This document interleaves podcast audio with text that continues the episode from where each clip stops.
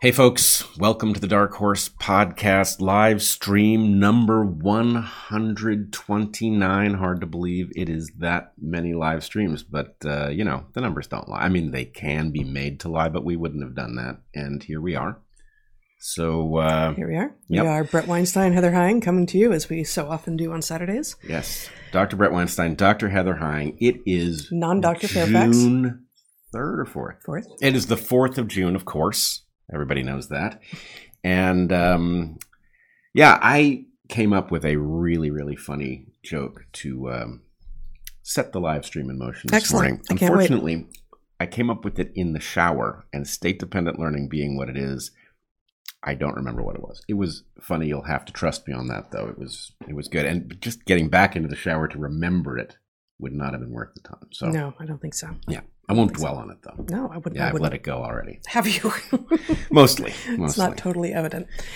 Um, today we are going to talk about um, about a number of sort of broad issues about where we find ourselves in in society. And Is it good where we find ourselves? there are rays of hope. There, there's a hopeful note or two in here. You're right about that. There, there, there are hopeful notes, and the fact is that what what we are trying to do is speak truth where we find it, as we see it, come what may.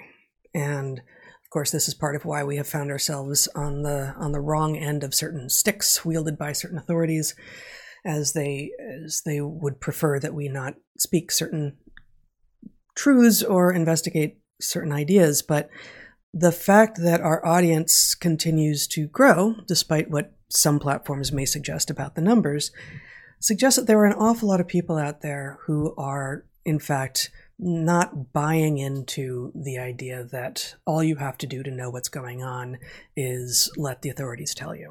So, we're going to investigate a number of ideas today, including um, a return to some concepts that you have you have talked about before, including the sort of growing epidemic of sophistry, as it were. how, how about we go there? Um, in light of uh, in light of this movie that came out this week, neither of us have seen, but it's, it's a, a lot of people talking about it, and and we've watched the clips. Um, the "What Is a Woman" movie that Matt Walsh, I think, directed, starred in. Uh, that's uh, that's on the Daily Wire platform, and it it asks it asks a question of our time what is a woman which has a really simple answer and which many many many people seem to be uh, refusing to engage with that simplicity because it doesn't serve them in their sophistry in their sophistry, Yeah. which they do not recognize as such, presumably. But right uh, so but before that we will we will spend some time talking um, about whether or not for instance we find ourselves in a dark age as has been proposed uh, by by one excellent clear-headed thinker so first however some logistics we have um, this in the last week we have had both the french and the spanish editions of hunter-gatherer's guide to the 21st century come out here is in fact we haven't received the spanish one yet but here's the here's the why can't i get that flat with the camera uh, here's the french version um, i'm not going to do it i was i was going to you say were it going in to try french to pronounce it, weren't you? yeah, but Yeah. then I actually forgot to look up how you say 21st. I don't remember how you say first. Um, I was going to say 21 century in French, Yeah. and that's and that's just No. bad. So that's my excuse for not trying to say. I'm like a it. Hunter gatherer, which we had um, a dear friend of ours and former student of ours who is, I don't think she's um, a native French speaker, but her mother is, and so she's completely bilingual. Uh, I don't, I don't think it's her her, her first language exactly, but she's completely fluent in French. And uh, she said it for us. She, we got to spend some time with her this week, and she said it for us over and over and over again. And still, I thought my tongue just doesn't want to do that. yeah. anyway, you know, here now is. that I think about it, we should have had her Record it. record it. That would have Record been. it, How did we miss that opportunity? Yeah, how did, how did we miss that? Anyway, um, we're actually going to be recording not in. We will be speaking in English, but recording a lot of hours of Spanish language interviews that will be translated this week. So, for we hear from a lot of people uh, in Spanish speaking countries and for whom Spanish is their first language who have been waiting for the Spanish edition of the book, and here it comes. It's it's available now. Okay, if you're watching, mm, actually, I've been told that Odysee is not working again this week. So if you're watching on YouTube, keep watching on YouTube. If you're if this is later and you're watching on Spotify or you're listening, great, that works too.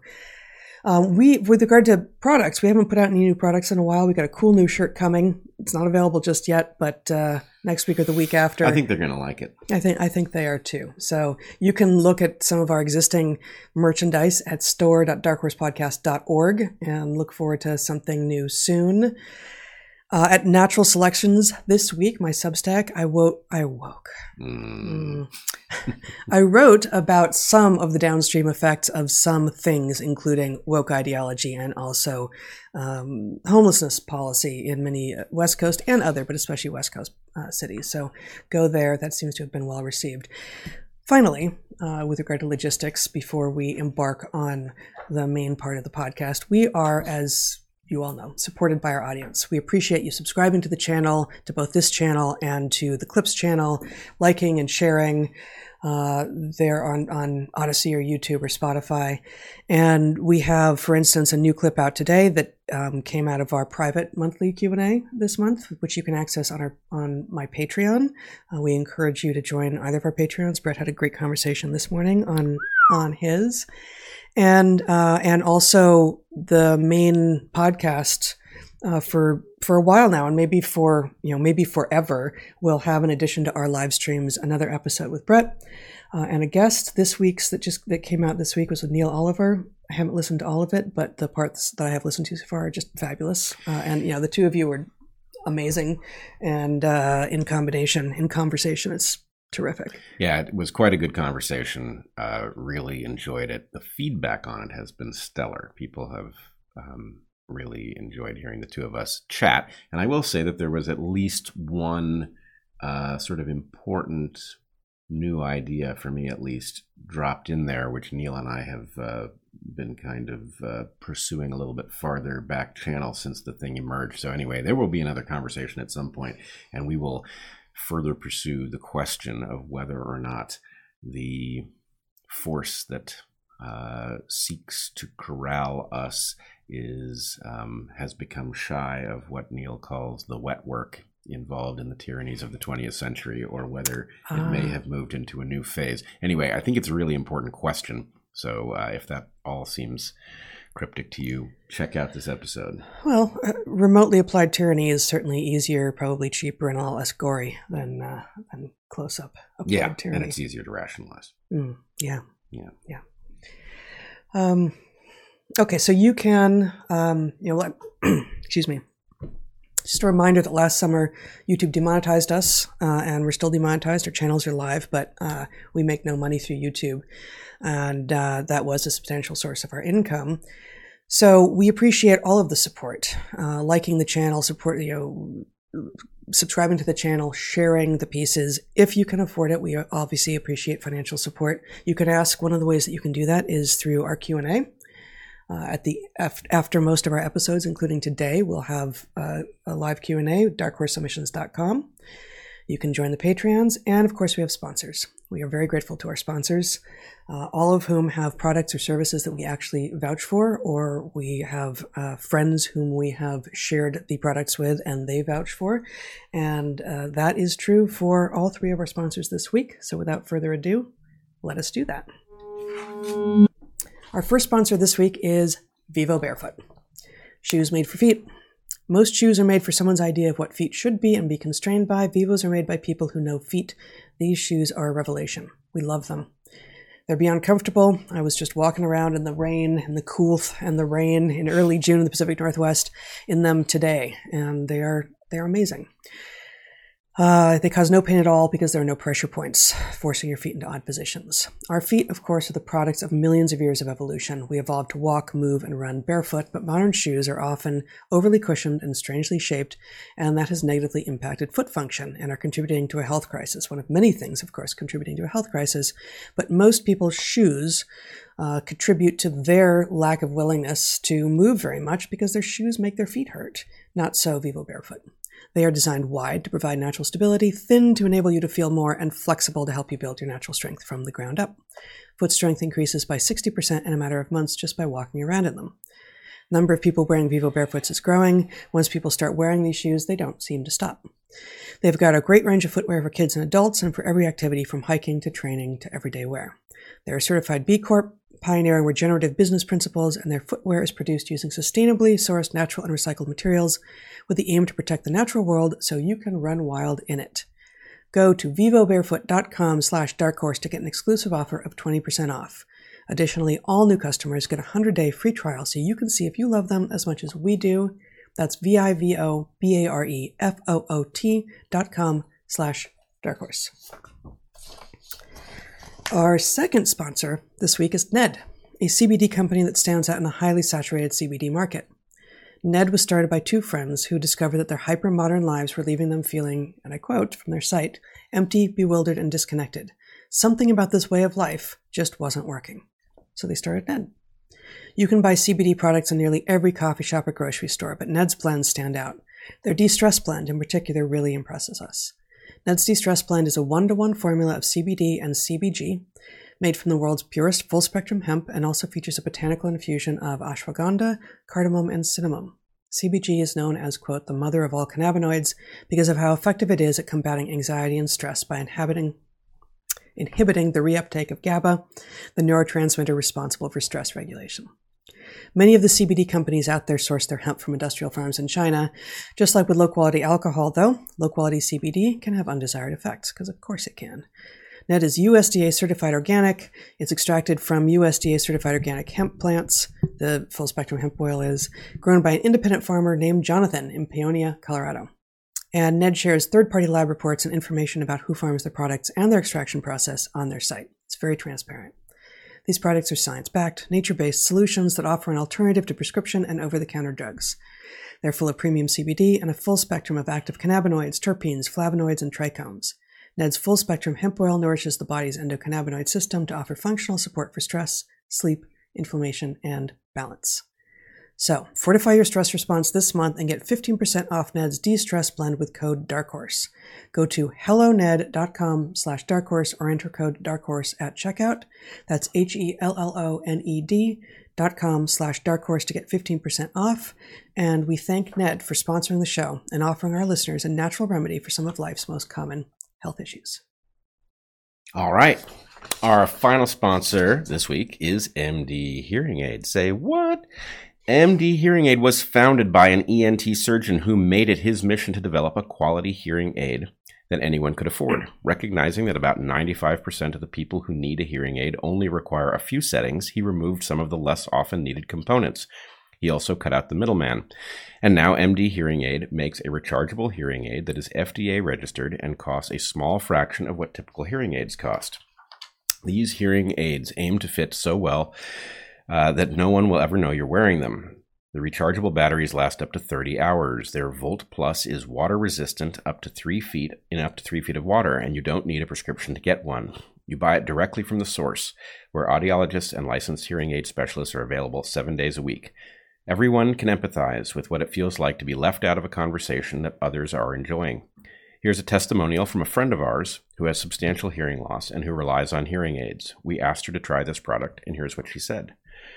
She said, With my particular type of hearing loss, a deep male voice in a noisy room is the hardest situation for me to hear and understand.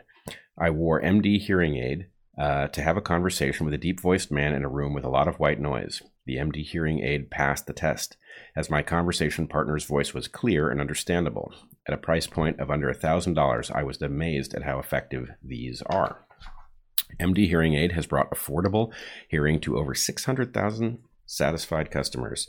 Plus, they offer a 45 day risk free trial with 100% money back guarantee. Get clinic level care for 80% less with MD Hearing Aids. Go to mdhearingaid.com and use promo code DARKHORSE to get their buy one, get one deal. A pair of hearing aids cost just 300 bucks, 299.99 plus Dark Horse listeners receive a free extra charging case, a $100 value. So head to MD, mdhearingaid.com and use the promo code DARKHORSE or you can call them at 1 833 772 1392.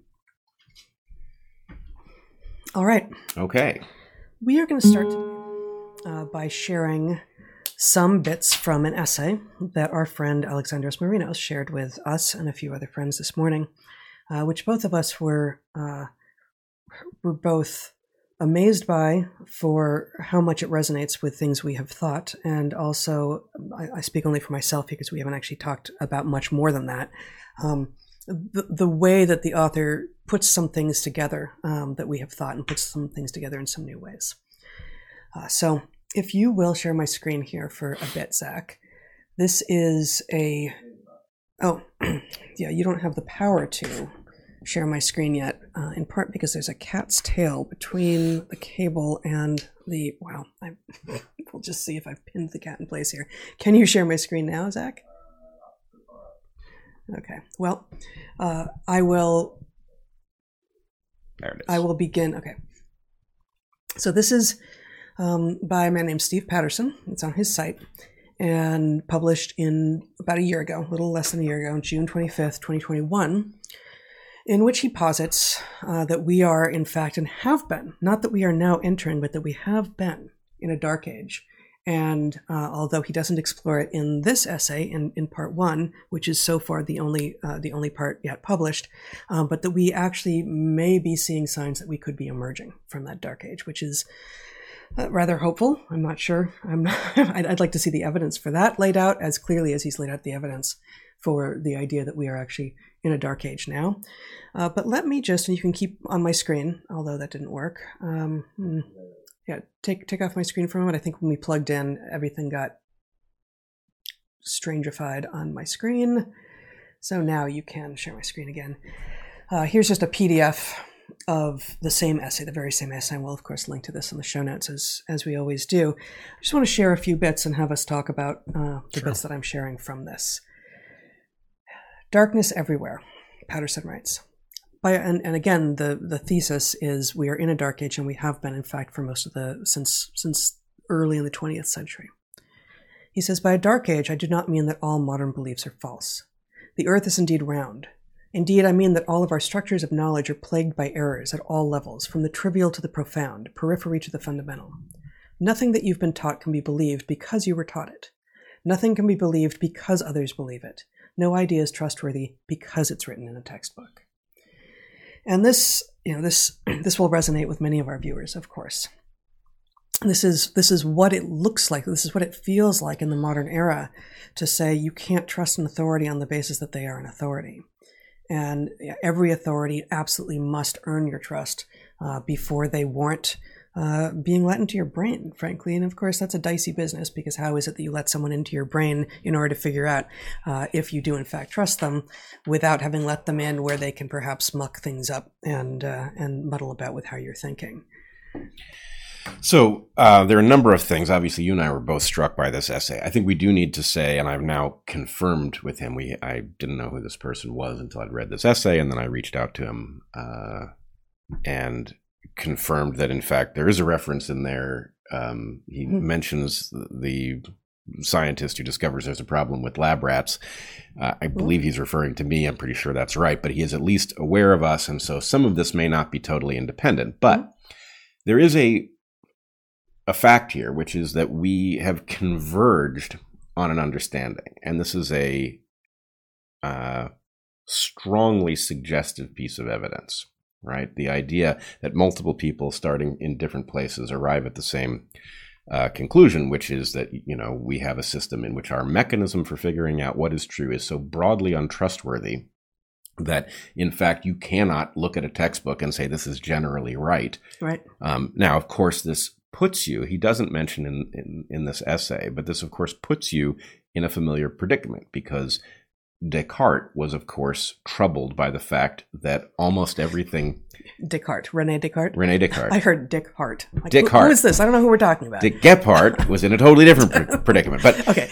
Uh, Descartes. Rene Descartes was in a predicament. He was yes. in a predicament because he recognized that almost everything he knew he did not know directly, mm-hmm. and that that raised the possibility that a lot of it just simply wasn't right. Now, of mm-hmm. course, you can absolutely paralyze yourself with that recognition. So the question is what do you do? How much do you accept because people basically generally believe it?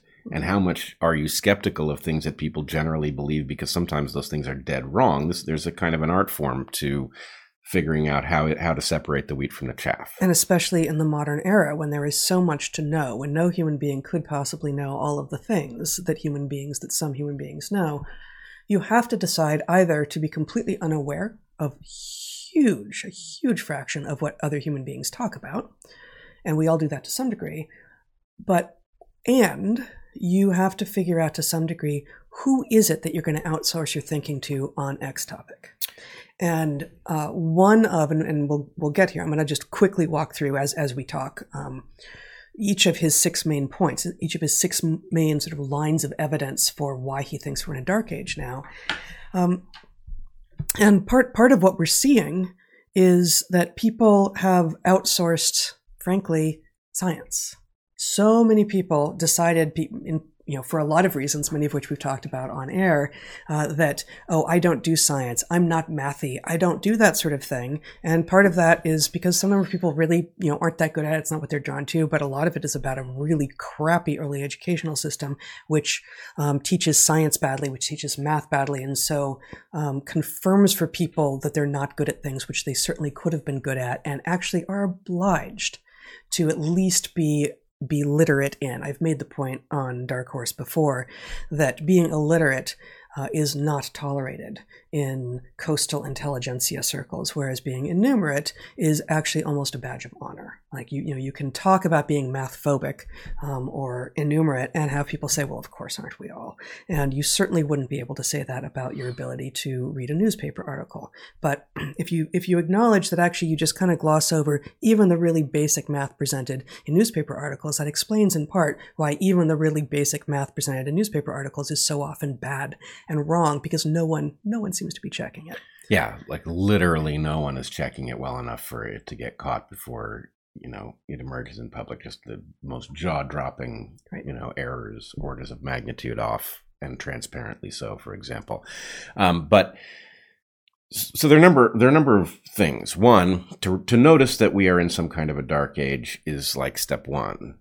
Step two is to figure out what to do about it. Right? How you know are you going to allow your thinking process to just be completely ground to a halt by the fact that you can't trust things? Or are you going to figure out you know which ice is thick enough for you to put your weight on and which ice isn't? And you know so there are little tricks like um, there are features of a thought process. If you're trying to make headway on a difficult problem sometimes there's um, a th- something that you have to believe in order to make progress downstream that you know is suspect. And the mm-hmm. question is, how do you allow that placeholder belief to exist while not compromising everything that you build on top of it? And so you sort of have to maintain uh, a an awareness of what rests on the truth of this thing, which I suspect probably isn't quite true, and to what extent do you know if it is refined and it turns out to be sort of eighty percent of the way there,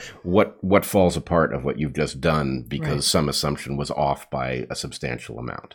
Yeah, it requires. A, a sort of a probabilistic kind of thinking about a about decision trees, including intellectual decision trees, wherein uh, does you know does the bough does the does the limb that you climb out on in order to explore some idea. If it were an actual tree, it would need to absolutely 100% bear your weight. And if it is completely rotten, it will fall immediately, and hopefully that will be revealed too in the metaphorical space of, of ideas. Um, but what about if it's not exactly what you think it is, and if you start jumping up and down on it, it would start to crack, but it's good enough for now? Like, what of the things that you are going to try to explore I guess downstream. I want to say upstream here, but you know, downstream of that decision to go out on that limb is is contingent on you being on exactly that limb, and and what isn't. You know, this is it, this is complexity space. This is this is hard, and it's impossible to do perfectly.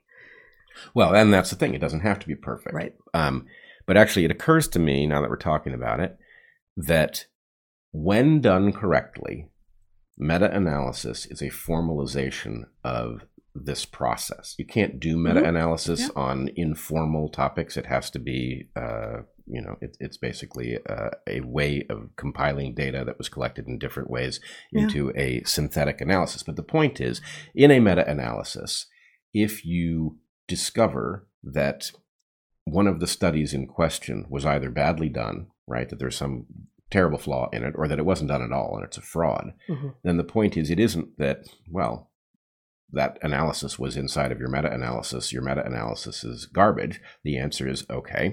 What if we turn that one to zero? What happens to the remainder of the analysis? Because you know exactly how contingent the conclusion was on the, any given piece of evidence. So Mhm.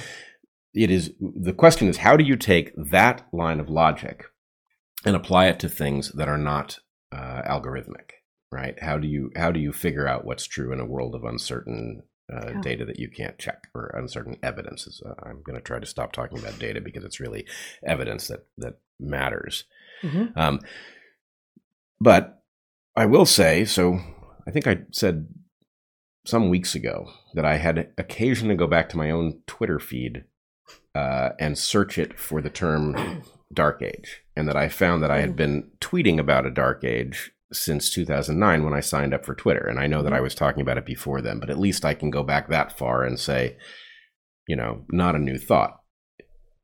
The idea that the dark age might go back to early in the 20th century, I had not Yep, I hadn't thought that's, that. That's a new idea for for me as well. Although it's consistent with a lot of what we have been talking about with regard to the financial model of the modern university and of science in particular, uh, playing into people's worst instincts around who to trust and where the incentives are.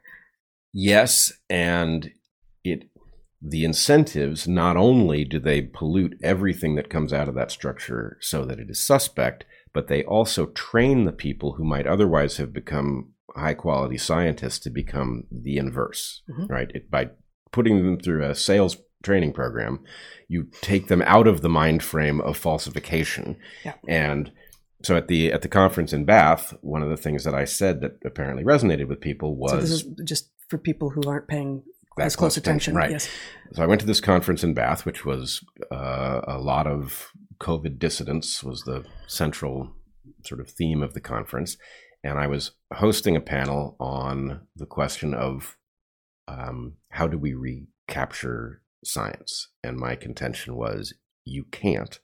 Because even if you fixed all of the incentives so that it would work, there aren't enough people in it who remember how to do it, such that if you know if you fixed it and rebooted it, it wouldn't run you Mhm. have to rebuild it right and that is um you know it's just happenstance i guess but it resonates very well with this essay in the sense that you know yes the system that is supposed to figure out what's true has been diverted into some other activity and now it's not like nobody knows how to do it but the system is mostly a potemkin village of science it's not the real thing Yeah. So you know, Patterson, uh, I th- I think is arguing, although I'm not, I don't think he explicitly does it here, um, that the failure of academia in concert, in in you know, in synchronicity with the rise of academia as producing what the world is supposed to regard as the people who are authorities on all the subjects, um, is the is the combination that has taken us down. And so certainly in science we see this. So, you know, you need you need what's called a terminal degree. You need you know you need a PhD or an MD, depending, um, in order to have sort of standing in science or medicine, by which you then are are allowed to say things in many circles. And you know this is this is a a style of thinking about scientific thinking and medical thinking that we have been that we have been arguing against since before we ourselves had PhDs. Yep. Um, and of course, it is it is easier for people with the terminal degrees that are required by the system to say, actually, that's a terrible metric, and it's a terrible metric because uh, of you know all of the ways that the system is actually canalizing people. Um, also cannibalizing people in a way, but cannibalizing people, slotting people into highly specialist regimes out of which they cannot see. And um, once there, it becomes both difficult to think and it becomes difficult to choose to go outside because now their entire livelihoods depend on being in this, you know, in this path, in this canal, to use the developmental term, canalized. So let's just share a little bit more here. sure Um, you may share my screen if you like, Zach. Why did this happen? Patterson asks. And he has six ideas, and we're going to just, um, I'm going to show you the six and read a couple bits from a couple of them. First, he argues, intellectuals have greatly underestimated the complexity of the world. Um, two, specialization has made people stupid. And that maybe wouldn't have been the word I would have chosen there, but maybe it would have been. Uh, Yep. and Uh, certainly, in some cases, that's true. And here's one of the specific things that he argues under that second of six um, reasons, ways that he think we he thinks that we have arrived at a dark age in modern times. Specialization fractures knowledge into many different pieces, and in our present dark age, almost nobody has tried to put the pieces back together. Contrary to popular opinion, it does not take specialized knowledge or training to comment on the big picture or see conceptual errors within a discipline. In fact, a lack of training can be an advantage for seeing things from a fresh perspective. The greatest blind spots of specialists are caused by the uniformity of their formal education. The balance between generalists and specialists is mirrored by the balance between experimenters and theorists. The 20th century had an enormous lack of competent theorists, who were often considered unnecessary or too philosophical. Theorists, like generalists, are able to synthesize knowledge into a coherent picture and are absolutely essential for putting fractured pieces of knowledge back together.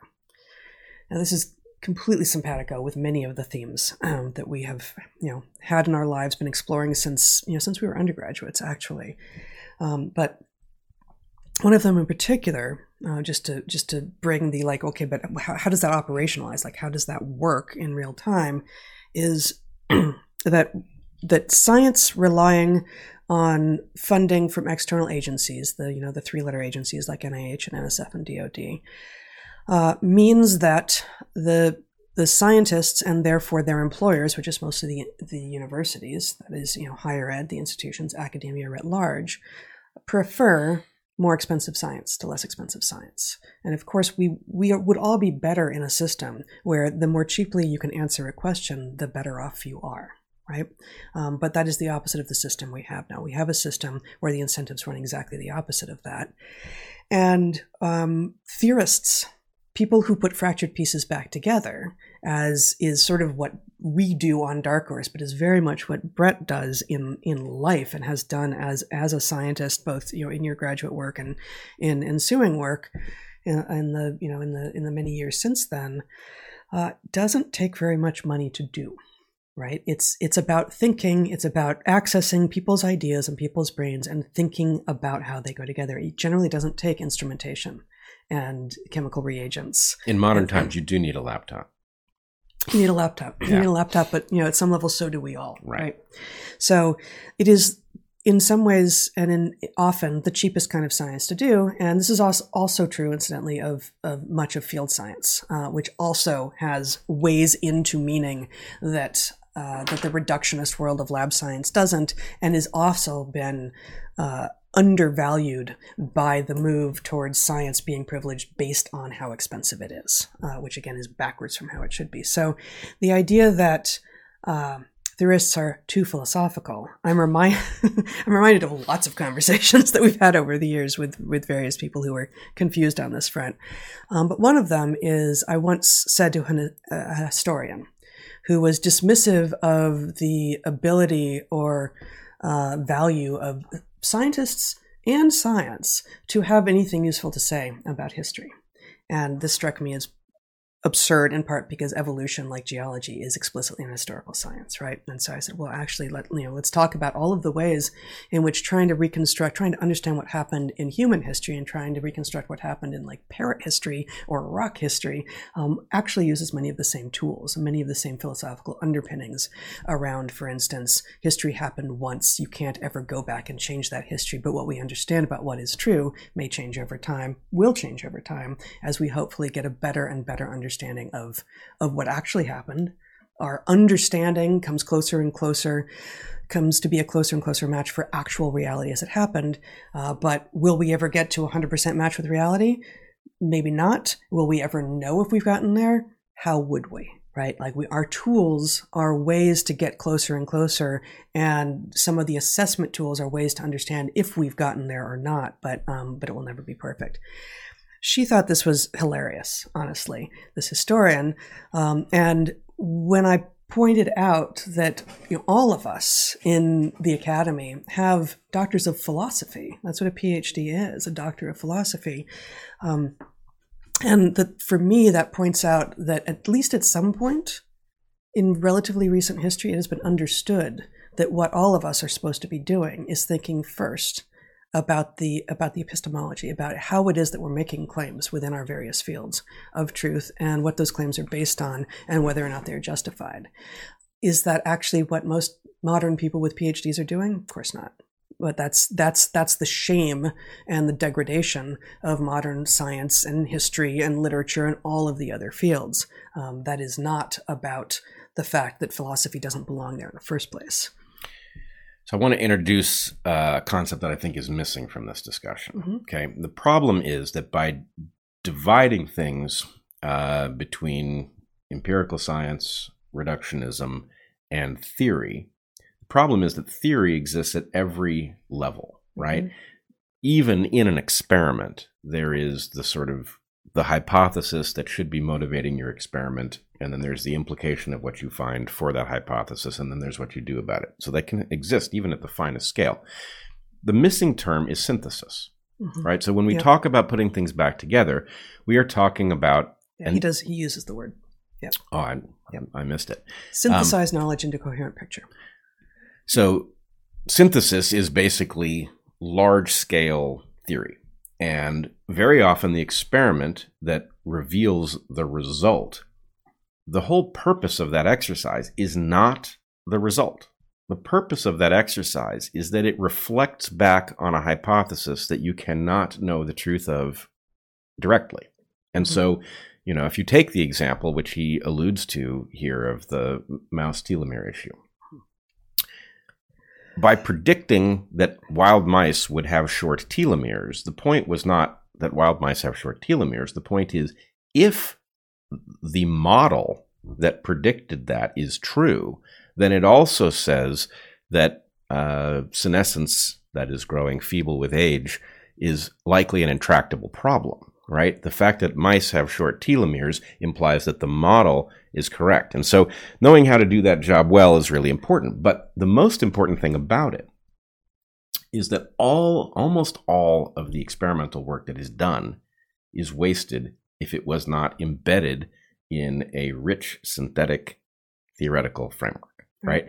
Because very often, and it's it's maddening as a as a theorist sometimes to read the empirical work that's been done because a lot of it was like sometimes you say you really needed an experiment to tell you that mm. because the fact is everything we know says that that's effectively certain, and yet you ran an expensive experiment to uh, to well, discover. And here, this presages this this this points to what we will talk about at the end of the show, I, I think, um, with regard to the sophistry around, well, like point point to the scientific result that shows that sex is binary. Right. Like no one ever did that in empirical form because it's unnecessary. Yes. Because we can point to the 500 million to 2 billion, depending on how you count, years of evolution of sexual reproduction, of binary sexual reproduction and no, no one has written the paper that was peer reviewed. And this is, you know, and, and, and we'll get to this. You know, the, the, the things that people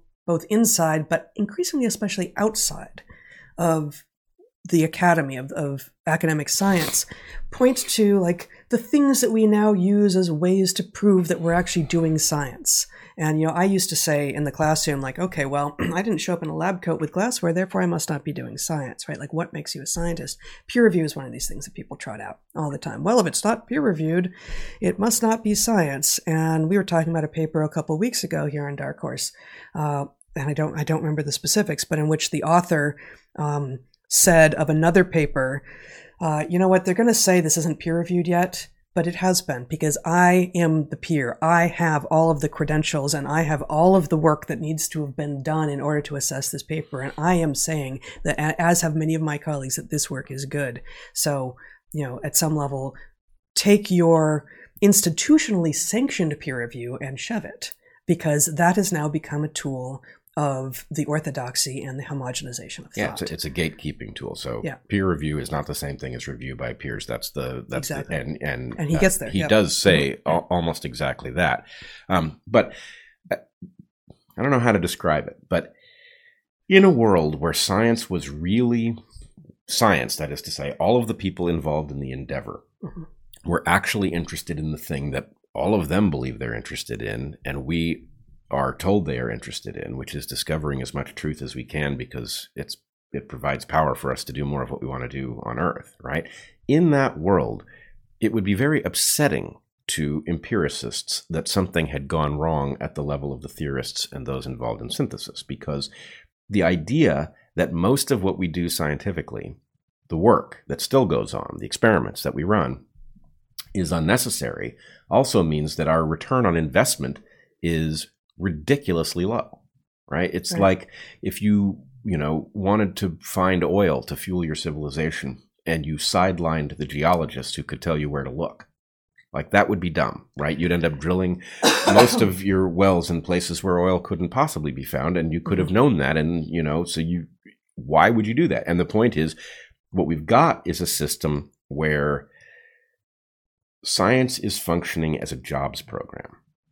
What it is doing is it is employing people to do science like things. It is not employing them to make maximal progress towards some objective like knowing how the universe works.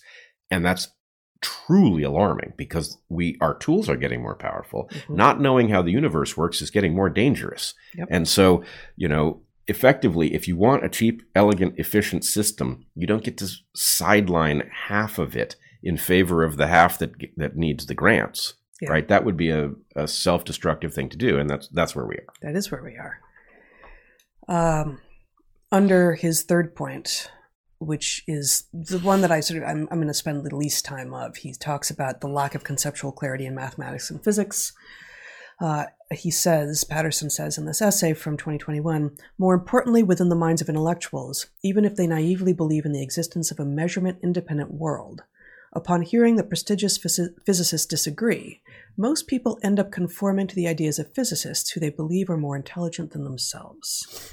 And you know, this is part of the trick. This is indeed part of the trick. We all if you've thought about it, whether or not you have a PhD or you didn't graduate from high school, if you think if if, I say to you four five disciplines that you could major in in college, and they are uh, history and literature and psychology and um, and physics, you have a sense of which of those people uh, are probably paid the most and which of those people probably have the most prestige at the university that they're at.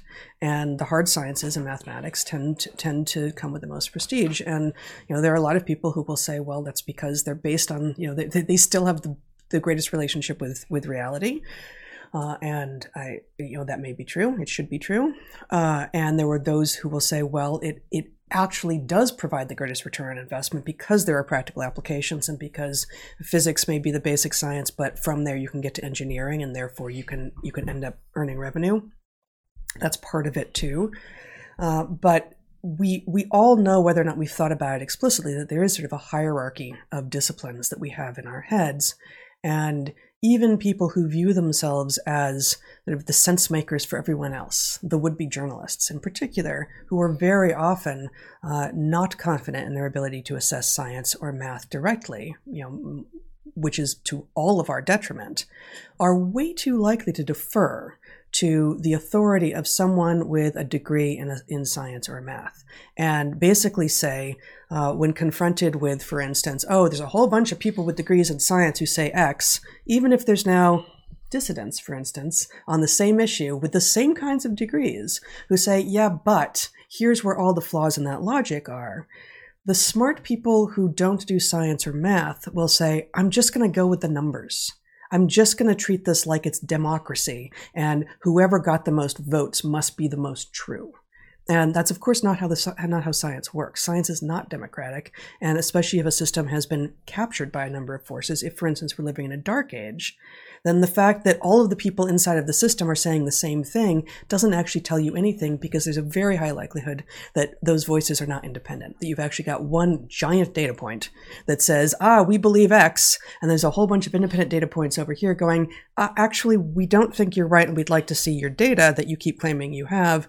And the fact that those voices keep getting shut down uh, is further potential evidence that maybe there's something to be listened to there which actually goes to um, this problem of philosophy having no place right mm-hmm. it is a remnant that as you point out resides in all of our degrees right? But it resides there as what most people in, you know, most people who have a PhD probably don't spend a minute in their entire career thinking about the fact, you know, that it's a Mhm. doctor of philosophy. Right. But this this raises a a point, right? So we have talked here, it is in our book about the idea of metaphorical truth, right? Metaphorical truth are things that aren't literally true. Metaphorical truths are not literally true, but they are useful. They are adaptive. You are at advantage if you behave as if they're true because something similar to them is true or analogous to them is true, but you can't spell it out yet. So you need them,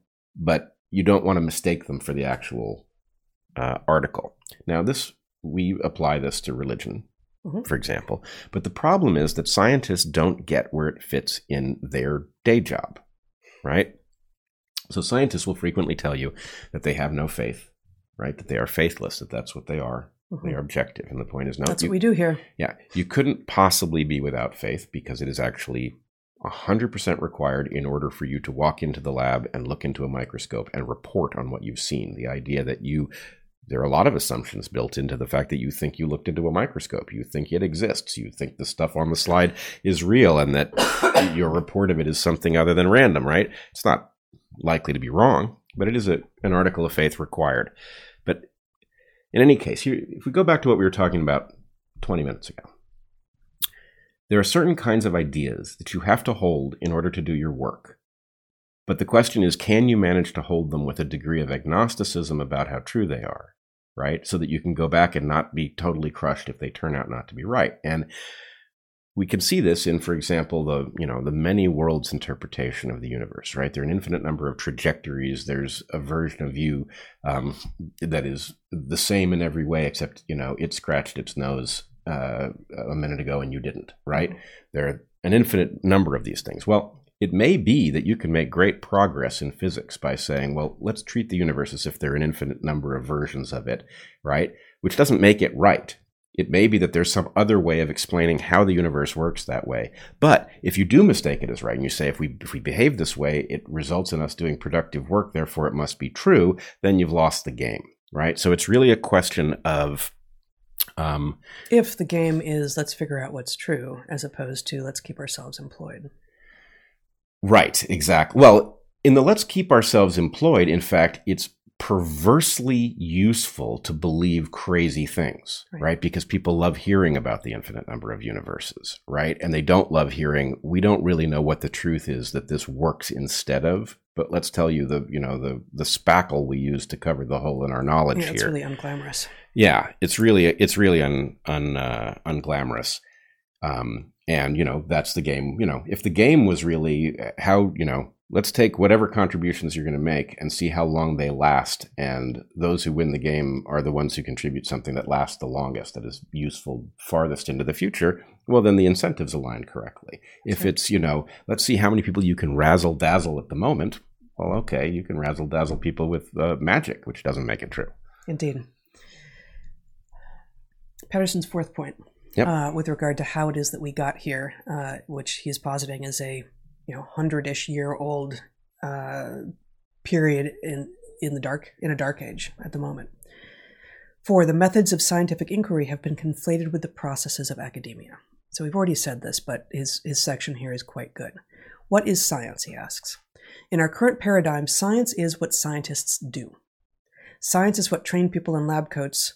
Oh, science is what trained people in lab coats do at universities according to established practices. Science is what's published in scientific journals after going through the formal peer review process. Good science is what wins awards that science gives out. In other words, science is now equivalent to the rituals of academia. Real empirical inquiry has been replaced by conformity to bureaucratic procedures. If a scientific paper has checked off all the boxes of academic formalism, it is considered true science, regardless of the intellectual quality of the paper. Real peer review has been replaced by formal peer review, a religious ritual that is supposed to improve the quality of academic literature, despite all evidence to the contrary. The academic publishing system has obviously become dominated by petty and capricious gatekeepers. With the invention of the internet, it's probably unnecessary altogether. Fall, well, so asterisk here, I would say what makes what what keeps it useful, even to those who don't think they're benefiting from it, but who are working still within academic science, is it allows them to decide, oh, actually, I only read pieces in these two journals, and therefore, if it's in one of those journals, I'll read it, and if it's not, I don't have to pay attention. Uh, which is not a, a, scientific approach, but it does help winnow. Well, wait, wait, wait. So you're dividing two things. One is the question of whether this is a quality improver, and the right. other is curatorial. Right. Right. Exactly. Yes. Uh, following standard scientific procedures sounds great unless it's revealed that the procedures are mistaken. Peer review sounds great unless your peers are incompetent. Upon careful review of many different disciplines, the scientific record demonstrates that standard practice is indeed insufficient to yield reliable knowledge, and chances are your scientific peers are actually incompetent. I'm reminded of another story uh, in which I was talking with a colleague, uh, a scientist, about another colleague who had a PhD such that she was supposedly a scientist. Uh, and he said, "Well, so and so says X, therefore." Uh, and, and and she was in a slightly different subdiscipline from either of us. So and so, you know, Doctor So and so says X, therefore um, we can build that into our model. And I said, she doesn't do science. Said, what? I said, she's not a scientist. What are you talking about? She has the degree. I mean, I, I actually literally had this conversation with a, a, colleague ten years ago, maybe, at Evergreen, um, and he said, On what basis? I said, Now I'm going to turn that around on you. Where have you ever seen her think or think in any way that is scientific? It, I'm not saying she's a bad person, and I'm not saying the stories she tells aren't interesting, and many of them may be true, but that doesn't make them science. And uh, this was completely shocking to the the guy I was talking with, who I who I do uh, regard as a scientist, who I who I have seen think scientifically and do scientific things, but it seemed to him like the ultimate sign of disrespect that her having been stamped on the forehead with a PhD in a science from an institution that is allowed to do such things, that I, having been stamped on the forehead with a PhD in a science by a different institution, um, having actually done science and having actually being, been engaged in teaching undergraduates how to do science, should say about another such person, I've seen no evidence there's any science there. And being willing to do that is part of what is absolutely necessary if we are, you know, if we are in fact in the dark age, in order to pull ourselves out of that tailspin, everyone who can still think and who is able to look around and go, okay, where's the truth, has got to be able to say that thing over there, not science. Nope. So we are stuck in a puzzle in which the labels on the boxes are almost devoid of information about the contents of the boxes. And so this works in both directions, mm-hmm. right?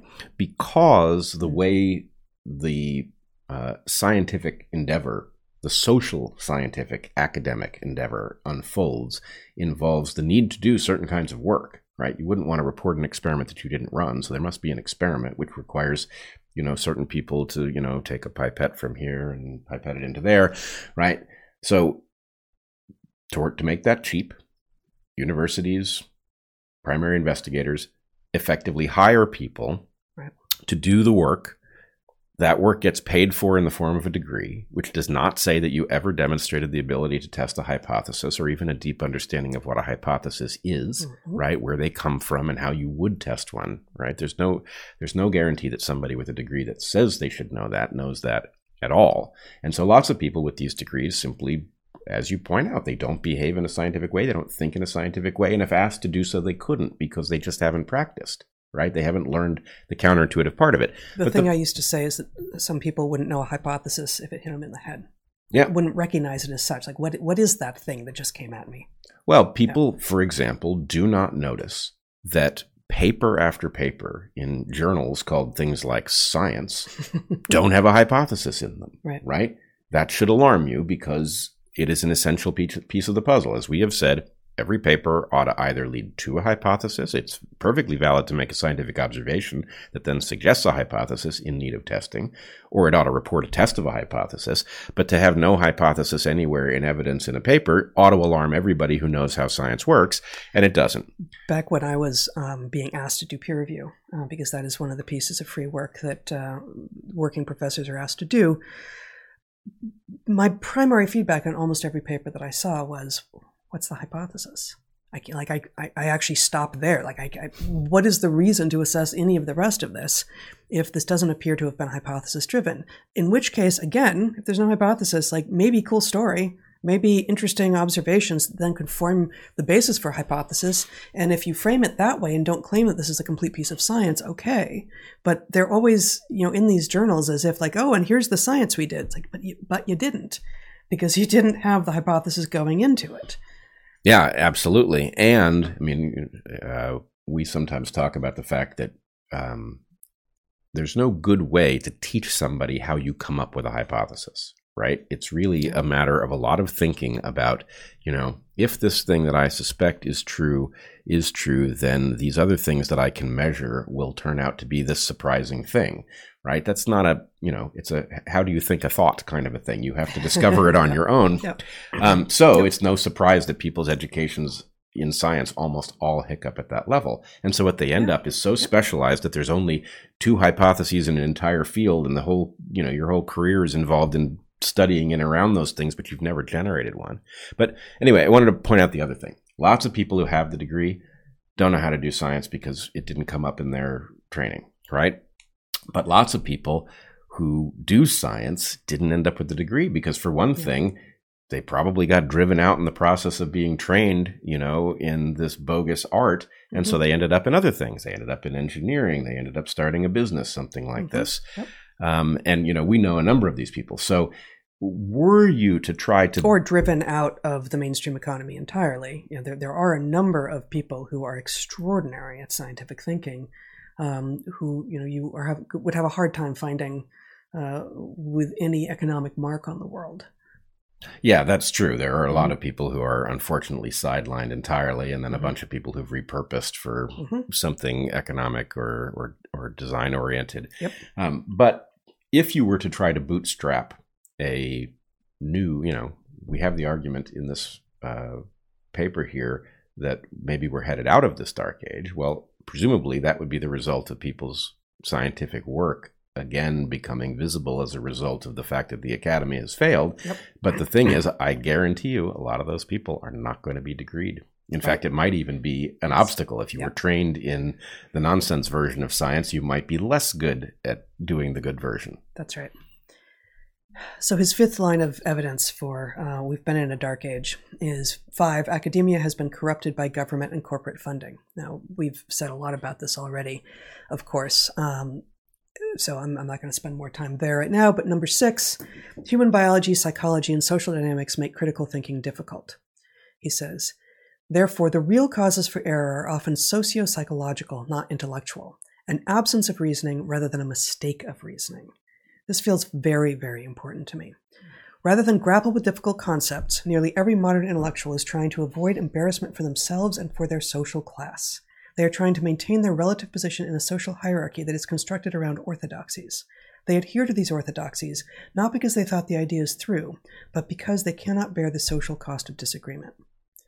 So there's at least two distinct things there, both of which we've already talked about today, but it is it is the key problem with many of the supposedly heterodox communities that uh, emerge now, um, and you know, or or were emerging, for instance, before two years ago, and then come COVID, could not see their way to disagreeing with any of the orthodoxy over in COVID space.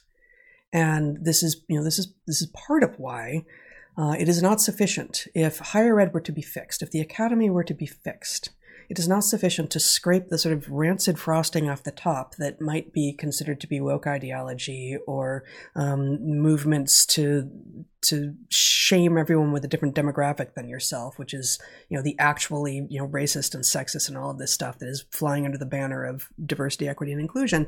It's not sufficient to just scrape that frosting off the top because what you're left with is an equally rancid cupcake underneath. And I don't I don't want that cupcake any more than I want the frosting. Right? We need an actually new thing built with built with a combination of enlightenment ideals and and values and the the thinking around how to stay how to keep both things in your head at the same time. This is what we think is true. This is what I now think might be true instead. Uh, the probability is maybe I don't need, you know, depending on what the work is, maybe I do or don't need to keep precise probabilities alive around how how what I think the likelihood is of the orthodoxy versus my new idea. But as I explore ideas further on, remember always that I'm sitting on some foundation that is probabilistic, and that if that fails, what happens to the rest of my argument? That that little thing right there, which we talked about at the beginning of this hour, um, seems to be something that almost no one is prepared to do. And yet, I think from our experience teaching undergraduates, um, almost everyone can do. Well, first of all, in passing, I love the idea of scraping the rancid frosting off the rotten cupcake. I think I think you hit the nail on the head with respect to academia right there. But um, the the problem is that only a tiny number of people a have the instinct to notice that they are engaged in a gigantic emergent fraud right? Mm-hmm. And that even if you begin to get that sense, you very quickly get the message that you're going to be injured in a most profound way if you continue to investigate what yeah. is down that road. Yes, and so, yes. you know, if you think la- last week we talked about um, why Ryan Cole seems to be one of the only pathologist calling attention to new patterns that they're seeing in medical samples uh, in the last year. Well, what could possibly explain the absence of other pathologists? We did hear from um, we, we, did hear evidence of some other pathologists who were doing this work. Okay, well. but, um, but, so he's not no, no doubt. No doubt, he's not yeah. perfectly singular, yeah. but nonetheless, if this is happening generally, then the point is, why aren't all the pathologists mm-hmm. uh, pointing this out? And the answer is what happens if you discover that um, in my job, if I do my job, I will lose my job, mm-hmm. right? What do most people do when they discover that doing the thing you've been hired to do is going to cause you no longer to be hired to do anything? Right. And the answer is most people don't have a backup plan. They don't have a mental architecture for thinking what that implies. If I stand up alone, I'll get shot. I need a critical mass to stand up with me. Everyone knows that they can't be first. And so how do you even how even if you knew that there was 20% of your field who was willing to stand up that you'll actually all stand up right at the same time as opposed to kind of wait until you're maybe second right? And you know things that would have seemed impossible in advance and this is not about um, academics but things like the vaccine mandates kicking nurses out of work when what we need, what we are told, is that we need nurses more than ever. And I believe that we need nurses more than ever. And yet, at exactly the moment when we actively and 100% need skilled professionals, those skilled professionals are not being allowed to work because they stand up. Because they are standing up to what they view as unconscionable mandates, um, both for themselves and, frankly, for for others as well. And so, if if the system, such as it is, is willing to do that to nurses, of course it'll do it. It'll do it to anyone. It'll do it to anyone, and it can do it at a level that is almost impossible to believe, right? What are the chances that the COVID dissidents would include the guy who invented the underlying technology behind the vaccines, right? That's a stunning piece of information. But the point mm-hmm. is, he is dismissed as um, he's dismissed in every way, right? He's everything they can possibly say they do. He's yeah. making it up. It doesn't matter that he's got the receipts, that he's got the patents, and all of this. So right. the point is, there's no. It's not even like, well, I don't want to stand up alone. You know, it doesn't matter how large the number of people are, or how credible they are, or most importantly, how predictive they have been. Right. Right. When the people who have correctly predicted the you know the pattern that would emerge in the pandemic are dismissed as charlatans, and the people who got everything wrong are the ones doing the dismissing. It should be obvious that if you're going along with the people who haven't gotten anything right yet, you're on the wrong team. But nope, that's not how it works. The fact is, the real message isn't those people are charlatans and they're wrong. The answer is if you stand with those people, you're going to get hurt. Yeah. you don't want to get hurt, do you? One last uh, short excerpt from this remarkable essay. Individual who, mm, individuals who consider themselves part of the smart person club, that is, those that self describe as intellectuals and are often part of the academy, have a difficult time admitting errors in their own ideology. But they have an exceptionally difficult time admitting errors by great minds of the past due to group dynamics. It's one thing to admit that you don't understand quantum mechanics. It's an entirely different thing to claim Niels Bohr did not understand quantum mechanics. The former admission can actually gain you prestige within the physics club. The latter will get you ostracized. All fields of thought are under constant threat of being captured by superficial consensus by those who are seeking to be part of an authoritative group. These people tend to have superior social and manipulative skills, are better at communicating with the general public, and are willing to attack any critics as if their lives depended on it, for understandable reasons, since the benefits of social prestige are indeed on the line when sacred assumptions are being challenged. So that actually just perfectly wraps up what we were just just discussing. Um, maybe it's it's already an hour into our conversation. Maybe it's time to segue with all, all of this in mind to one of the couple other topics that you wanted to talk about today. Sure. Um, yeah, there were a couple that were on on my mind. Um, have that if you want. Yeah, one of them has to do with an indication in the way people are and are not speaking up that something isn't quite right in the style of thinking.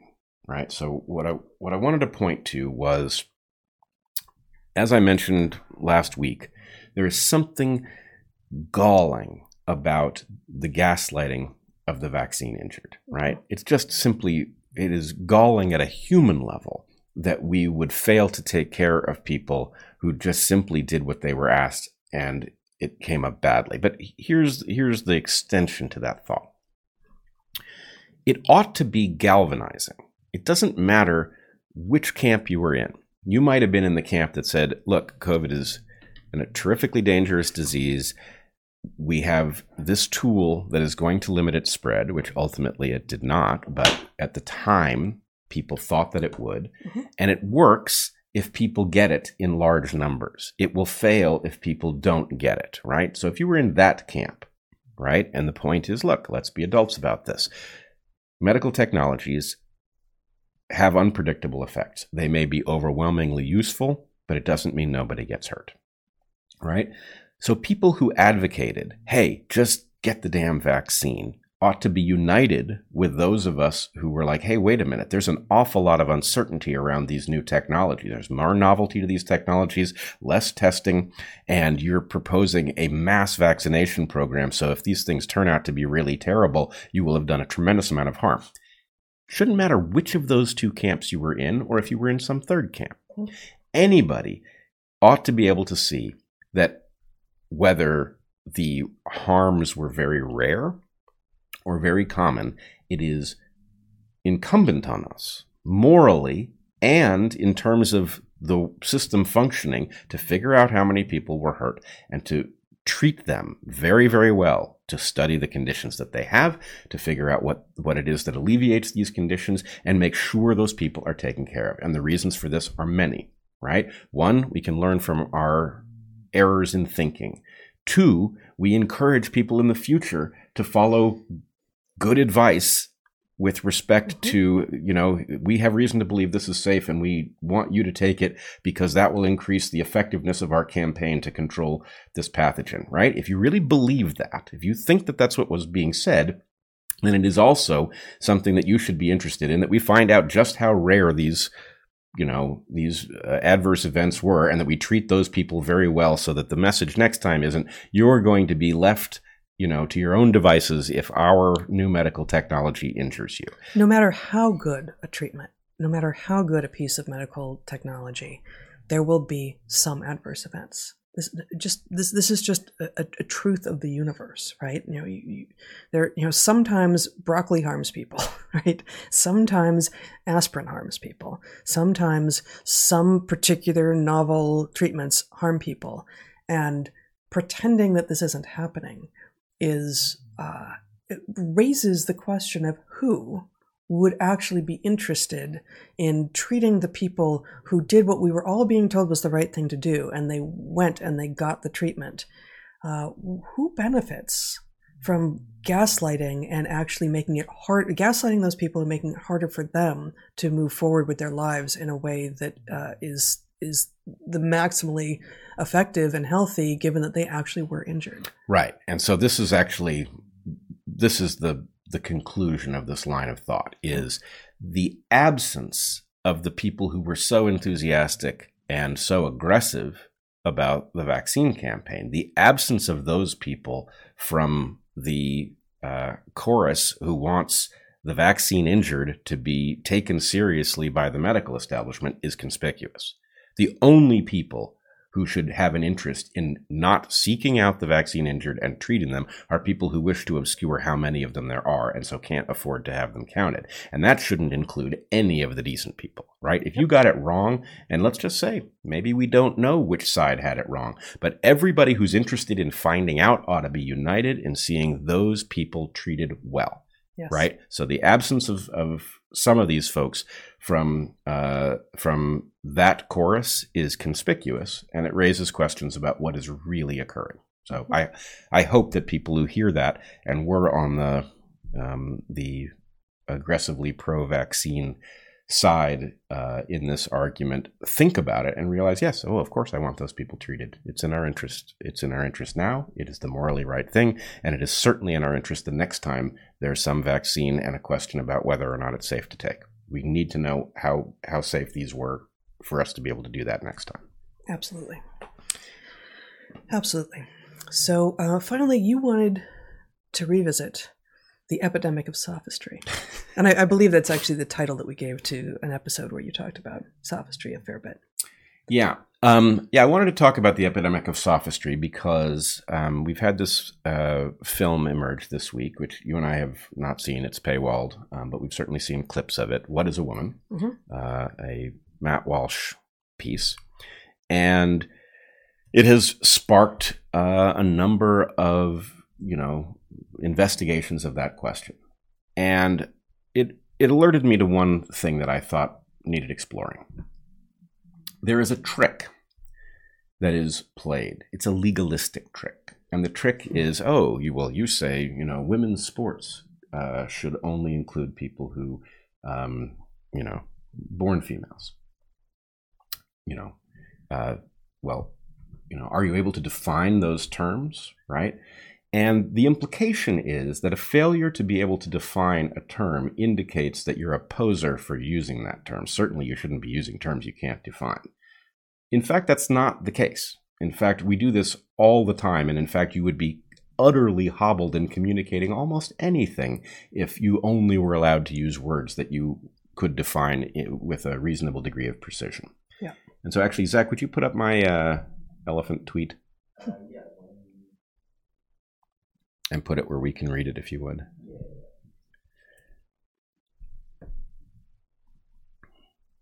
It's a lot of dead air. Yeah, it is you a lot should, of dead air. Okay, so uh, I put up the following thought experiment. I said, consider this. If we choose a thousand adults at random and ask them to define elephant, it is unlikely that any of them could do it. But if we showed each of them a thousand animals, only one of which was an elephant, they would all identify it correctly. Okay.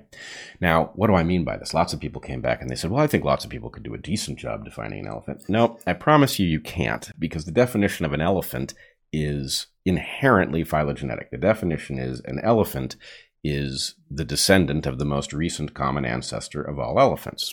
Um, People are going to hate that. They're going to hate it, but that's so secular using elephant to define elephants.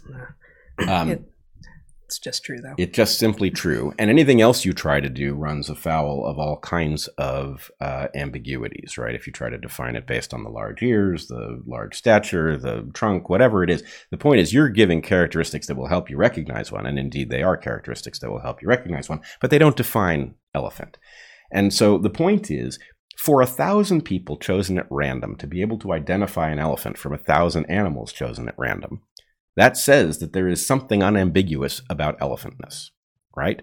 It does not, the ability to recognize that thing does not depend on your ability to spell out what the sine qua non of elephantness is, right? And so, my basic point is we all know what a woman is, right? In fact, in this case, the definition is pretty simple, and we've gotten shy about it because we're afraid of all of the questions about ambiguities at the edge that we can't answer, even though there is no fundamental ambiguity. Zach, you can put up my screen now. So this is this is not your point, Right. But but one of the points here is actually every human being past a certain age should be able to easily define what a woman is, just as they can define what a man is. And I did so um, in the end of March on my Substack in a piece I called "I am a woman and a biologist." And no, you shouldn't need to be a biologist to be able to do this. Uh, a woman, of course, is an adult human female, and I then define adult, human, and female, female being the point on which people seem very interested in being sophists. Females, I posit, are individuals who do or did or will or would, but for developmental or genetic anomalies, produce eggs. Eggs are large sessile gametes. Gametes are sex cells. In plants and animals and most other sexually reproducing organisms, there are two sexes, female and male. Like adult, the term female applies across many species. Female is used to distinguish such people from males who produce, do or did or will or would, but for development or gen- genetic anomalies, produce small mobile gametes, that is to say, sperm, or in the case of plants, pollen. So Right. in this case, there is a simple definition, and everyone actually should be able to have that right at the tip of their fingertips. But you know, the elephant question, not not now, not here. It'd be interesting to get into. You know what? You know, how does an elephant? How does asking people to define elephant differ from asking people to define woman? Yeah. And um, part of part of the issue, although they are both biological at, at one level, is that elephant is a uh, lineage, Yeah. and female is not. Woman is not a lineage, and this is part of why actually sex is completely different from, for instance, race. And so we lump things like sex and race together when we talk about privilege and discrimination and all of this. But sex and race are completely different kinds of concepts. And uh, whereas elephant is a solid lineage concept within evolutionary biology, race, not so much, but at least it alludes to the idea of lineages, and sex doesn't at all, because we all come from an equal number of male and female ancestors. So let's take that. Well, unless, sorry, unless you go back far enough to the asexual stuff, at which point we all come from an 100% female ancestors. Right. So let, let's take those three cases, right? Um, Elephant, race, and sex. elephant race and sex because what this really says and in fact if you would put up that other tweet uh, a, a twitter mutual a friend of mine uh, amazon eve who uh, i believe is a trans person challenged what i had said um, on twitter uh, and asked me well if you're going to do this with sex effectively um, Hmm. why not race and the answer is you don't get to have it both ways. Right. Yeah. I don't No, want to actually- have it. I don't want to have it both ways. But what I want to do It's not the is same thing. apply the exactly right toolkit and Mm-hmm. get exactly the amount of biological information in each of these categories. And here's what you've got.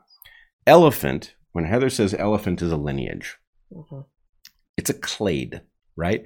There is zero ambiguity about what is and isn't an elephant because there was a most recent common ancestor of all of the elephants, and there is the set of all of its descendants. You are either descended from that animal or you are not. If you are not, you are not an elephant. If you are, you are inherently an elephant no matter what you look like. So, n- not to say that we will ever have that degree of precision, right? So, you, you know, you said there's zero ambiguity, but you know, harkening back to what we were talking about early on in this episode, the fact that science is a toolkit designed to align what we understand to be true as closely as possible with what is actually true. That doesn't mean that we will a ever 100% get there, nor that we will know that we are there when we do get there. Well, no, this is a matter of logical necessity. In other words, if I meet a person, let's say that a person, I meet a person who uh, was dropped on the doorstep of an orphanage, Mm. right, as an infant, has no memory of what took place before the event, only develops the ability to have memory after they've already become a member of the orphanage, right? I can say that this person had two grandmothers. I can't say who they were, Mhm. right? But I can say that this person had two grandmothers and two grandfathers, right? And they had one mother and one father, right? That's just a matter of logical necessity. yes, So, I'm just talking about the boundaries of, of elephantness. it doesn't matter. Yeah. The point is, I don't even, you know, the term elephant, uh, it occurred to me as we launched into this that we could be saying proboscidean, right? We Mhm. could take the larger clade of elephant like things, Mhm. or we could take elephant as, you know, one of two species, right? Who are Extant. extant species. It doesn't matter. The point is, you tell me which thing you want to define, and I'll tell you that the definition is the same. It's any descendant of the most recent common ancestor of that group. So Operational, not so much, but that's not what we're trying to do here. We're trying to define it just trying to say what it is that all of those people who identified the one in a thousand creatures as an elephant have identified is that they've identified the descendant of that most recent common ancestor. And their failure to come up with a scientific definition says nothing about their ability to actually recognize an elephant uh, from an array, from a lineup. Right, which we know Mhm. because they'll all agree on which the elephant is. Exactly. Right? So we know it's real. We just can't specify exactly how they got there, but it's really unambiguous. Now, the thing is, as you point out, woman is not a lineage, right? Because woman is like you take a lineage, the human lineage, and then you turn off half of it by virtue of a developmental switch that went one way or the other in each person, right? Now, in some places, it may have been ambiguous, but your point has been from the beginning that there is a thing which, as far as we know, is never ambiguous. Which type of gametes do you make or would you make if you had been intact? Mhm. And so the point is is it the same as lineage? No. Is it biologically ambiguous? No. Um, That's right. so the point is you you can do the thing there. So what about Amazon Eve's point about race? Well, you can do this there too. And the fact is, race isn't the same kind of thing as woman, and it isn't the same kind of thing as elephant, Mhm. right? Because let's say that you had two people who were as embedded in a given race as anybody ever is, right? You take somebody who is as close to, I don't know, um, How about Maasai or um, Han Chinese? okay, Han Chinese and Maasai, Mhm. right? They fall in love, they have an offspring. What race is it? Well, uh, razor's edge between those two. I don't know, right? Does that mean that Maasai doesn't exist? No, it certainly doesn't. Does it mean Han Chinese doesn't exist? No, it doesn't. What it means is that we know the edges of this concept, whatever its biological nature is, are imprecise, right? Does that invalidate it? No. You know, when does a pond become a lake? Right? Are there lakes? Are there ponds? Can we talk about the different kinds of creatures that tend to inhabit them? We can. Is there a, you know, an exact, you know, cubic centimeter of water that causes something to jump from one category to the next? No. Is that a crippling fact? No. So, So, I mean, we, we often talk about the fuzzy borders in biology not um, demonstrating anything about the lack of reality of the categories. So, you know, as you as you descend a mountain into a valley, the your, our inability to say exactly at what point the mountain becomes the valley doesn't render either the concept of mountain or valley unreal. and in fact, you know that because the river will be in the valley. That is one way that you know that i would say. Um, same thing with a, a, a pond and a lake. The distinction between them um, seems even more fuzzy. Uh, but it is that is a little tricky. It's a little it's a little tricky to invoke precisely here because in fact what renders lineage uh, fuzzy is because of sexual reproduction right? And in fact in fact actually the um, the clip from our private q&a that was actually released today i think is us talking a bit about lineage selection and showing um, a visual that my graduate advisor arnold kluge um, used to show with you know individuals making choices about reproduction and you know make and you know making babies and them going on to make babies with other individuals and you know you scale out and out and out uh, in time in time, not in space. And you end up with these neatly bifurcating trees that say, you know, and then this species became two species, became four species, etc. And that elides a whole bunch of the actual stuff that happens at the closer in level temporally, where, you know, you and I have created a lineage with our two children, but we do not come from the same lineage. And Right. so you can you th- there is a, a fractal nature of lineage, but also a reticulating nature of lineage uh, that makes it very different. And you know, it explains like you know you can't you can pick two very distinct and relatively homogeneous populations on the earth, like Han and Maasai, and say they are unlikely to have very many recent ancestors in common, say within the last I don't even know, at least within the last th- thousand years. Yeah. Okay. Um, but do they actually share an ancestor? Of course. Yeah. We all do. We all 100% do, right? So it depends on how far back you're going.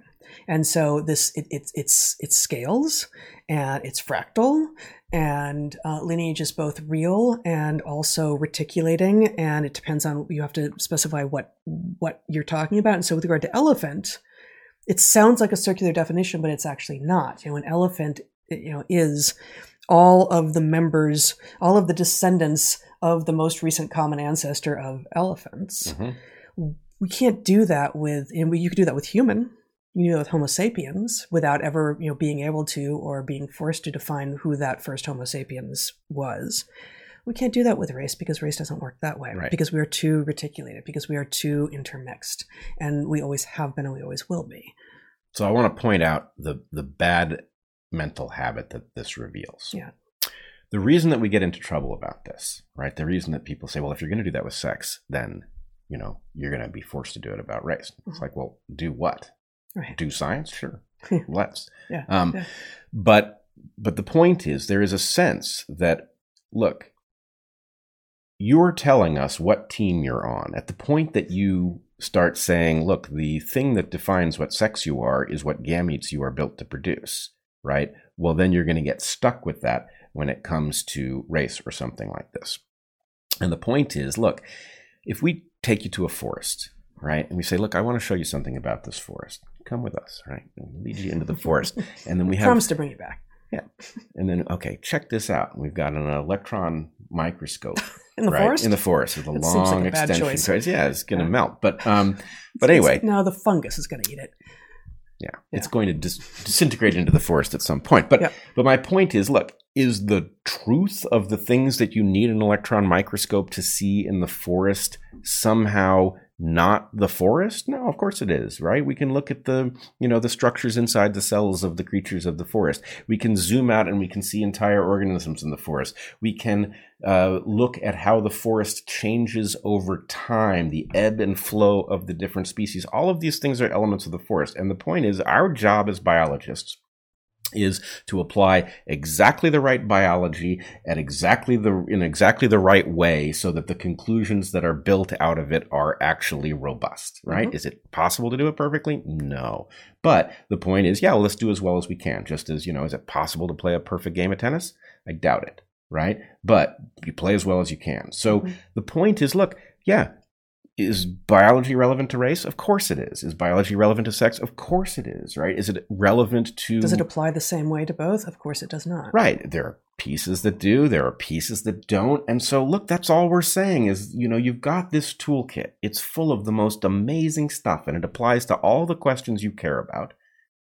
Can we figure out how to apply it so that it is revealing to everybody, Mhm. right? It doesn't you know, it's not it doesn't hand a win to some team, right? You get a, a complex, interesting result that you'll then have to grapple with the implications of. But why wouldn't you do it? Why would you relegate yourself to a universe of teams, right? The team thing, it's a loser. It's not, you know, and in fact, it goes exactly to the conclusion of um, that.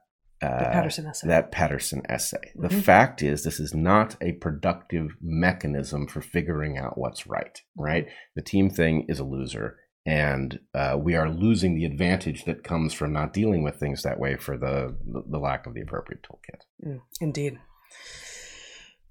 Oh, well, are we there? I think we might be there. All right. This has been fun. hmm Yeah, I hope you guys found it so as well. We will be taking a short break then and coming back to you with a Q&A. You can uh, get ask, you can get, you can get questions. You can ask questions at darkhorsesubmissions.com uh, now and into the Q&A. Uh, we will be back in 15 minutes or so. With that, uh, we encourage you again to join either or both of our Patreons, where you get not only access to, for instance, that monthly private Q and A, um, or a higher tier level, uh, one of Bret's conversations that he has with people. You have another one tomorrow morning. Mhm. That's right.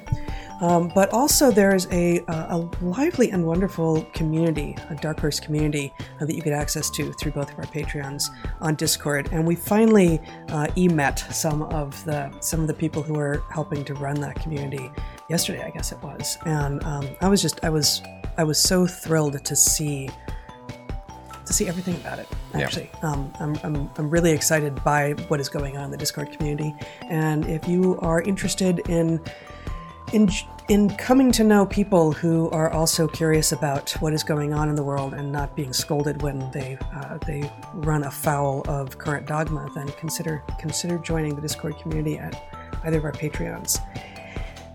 So until we see you next, be good to the ones you love, eat good food, and get outside. Be well. Think scientifically.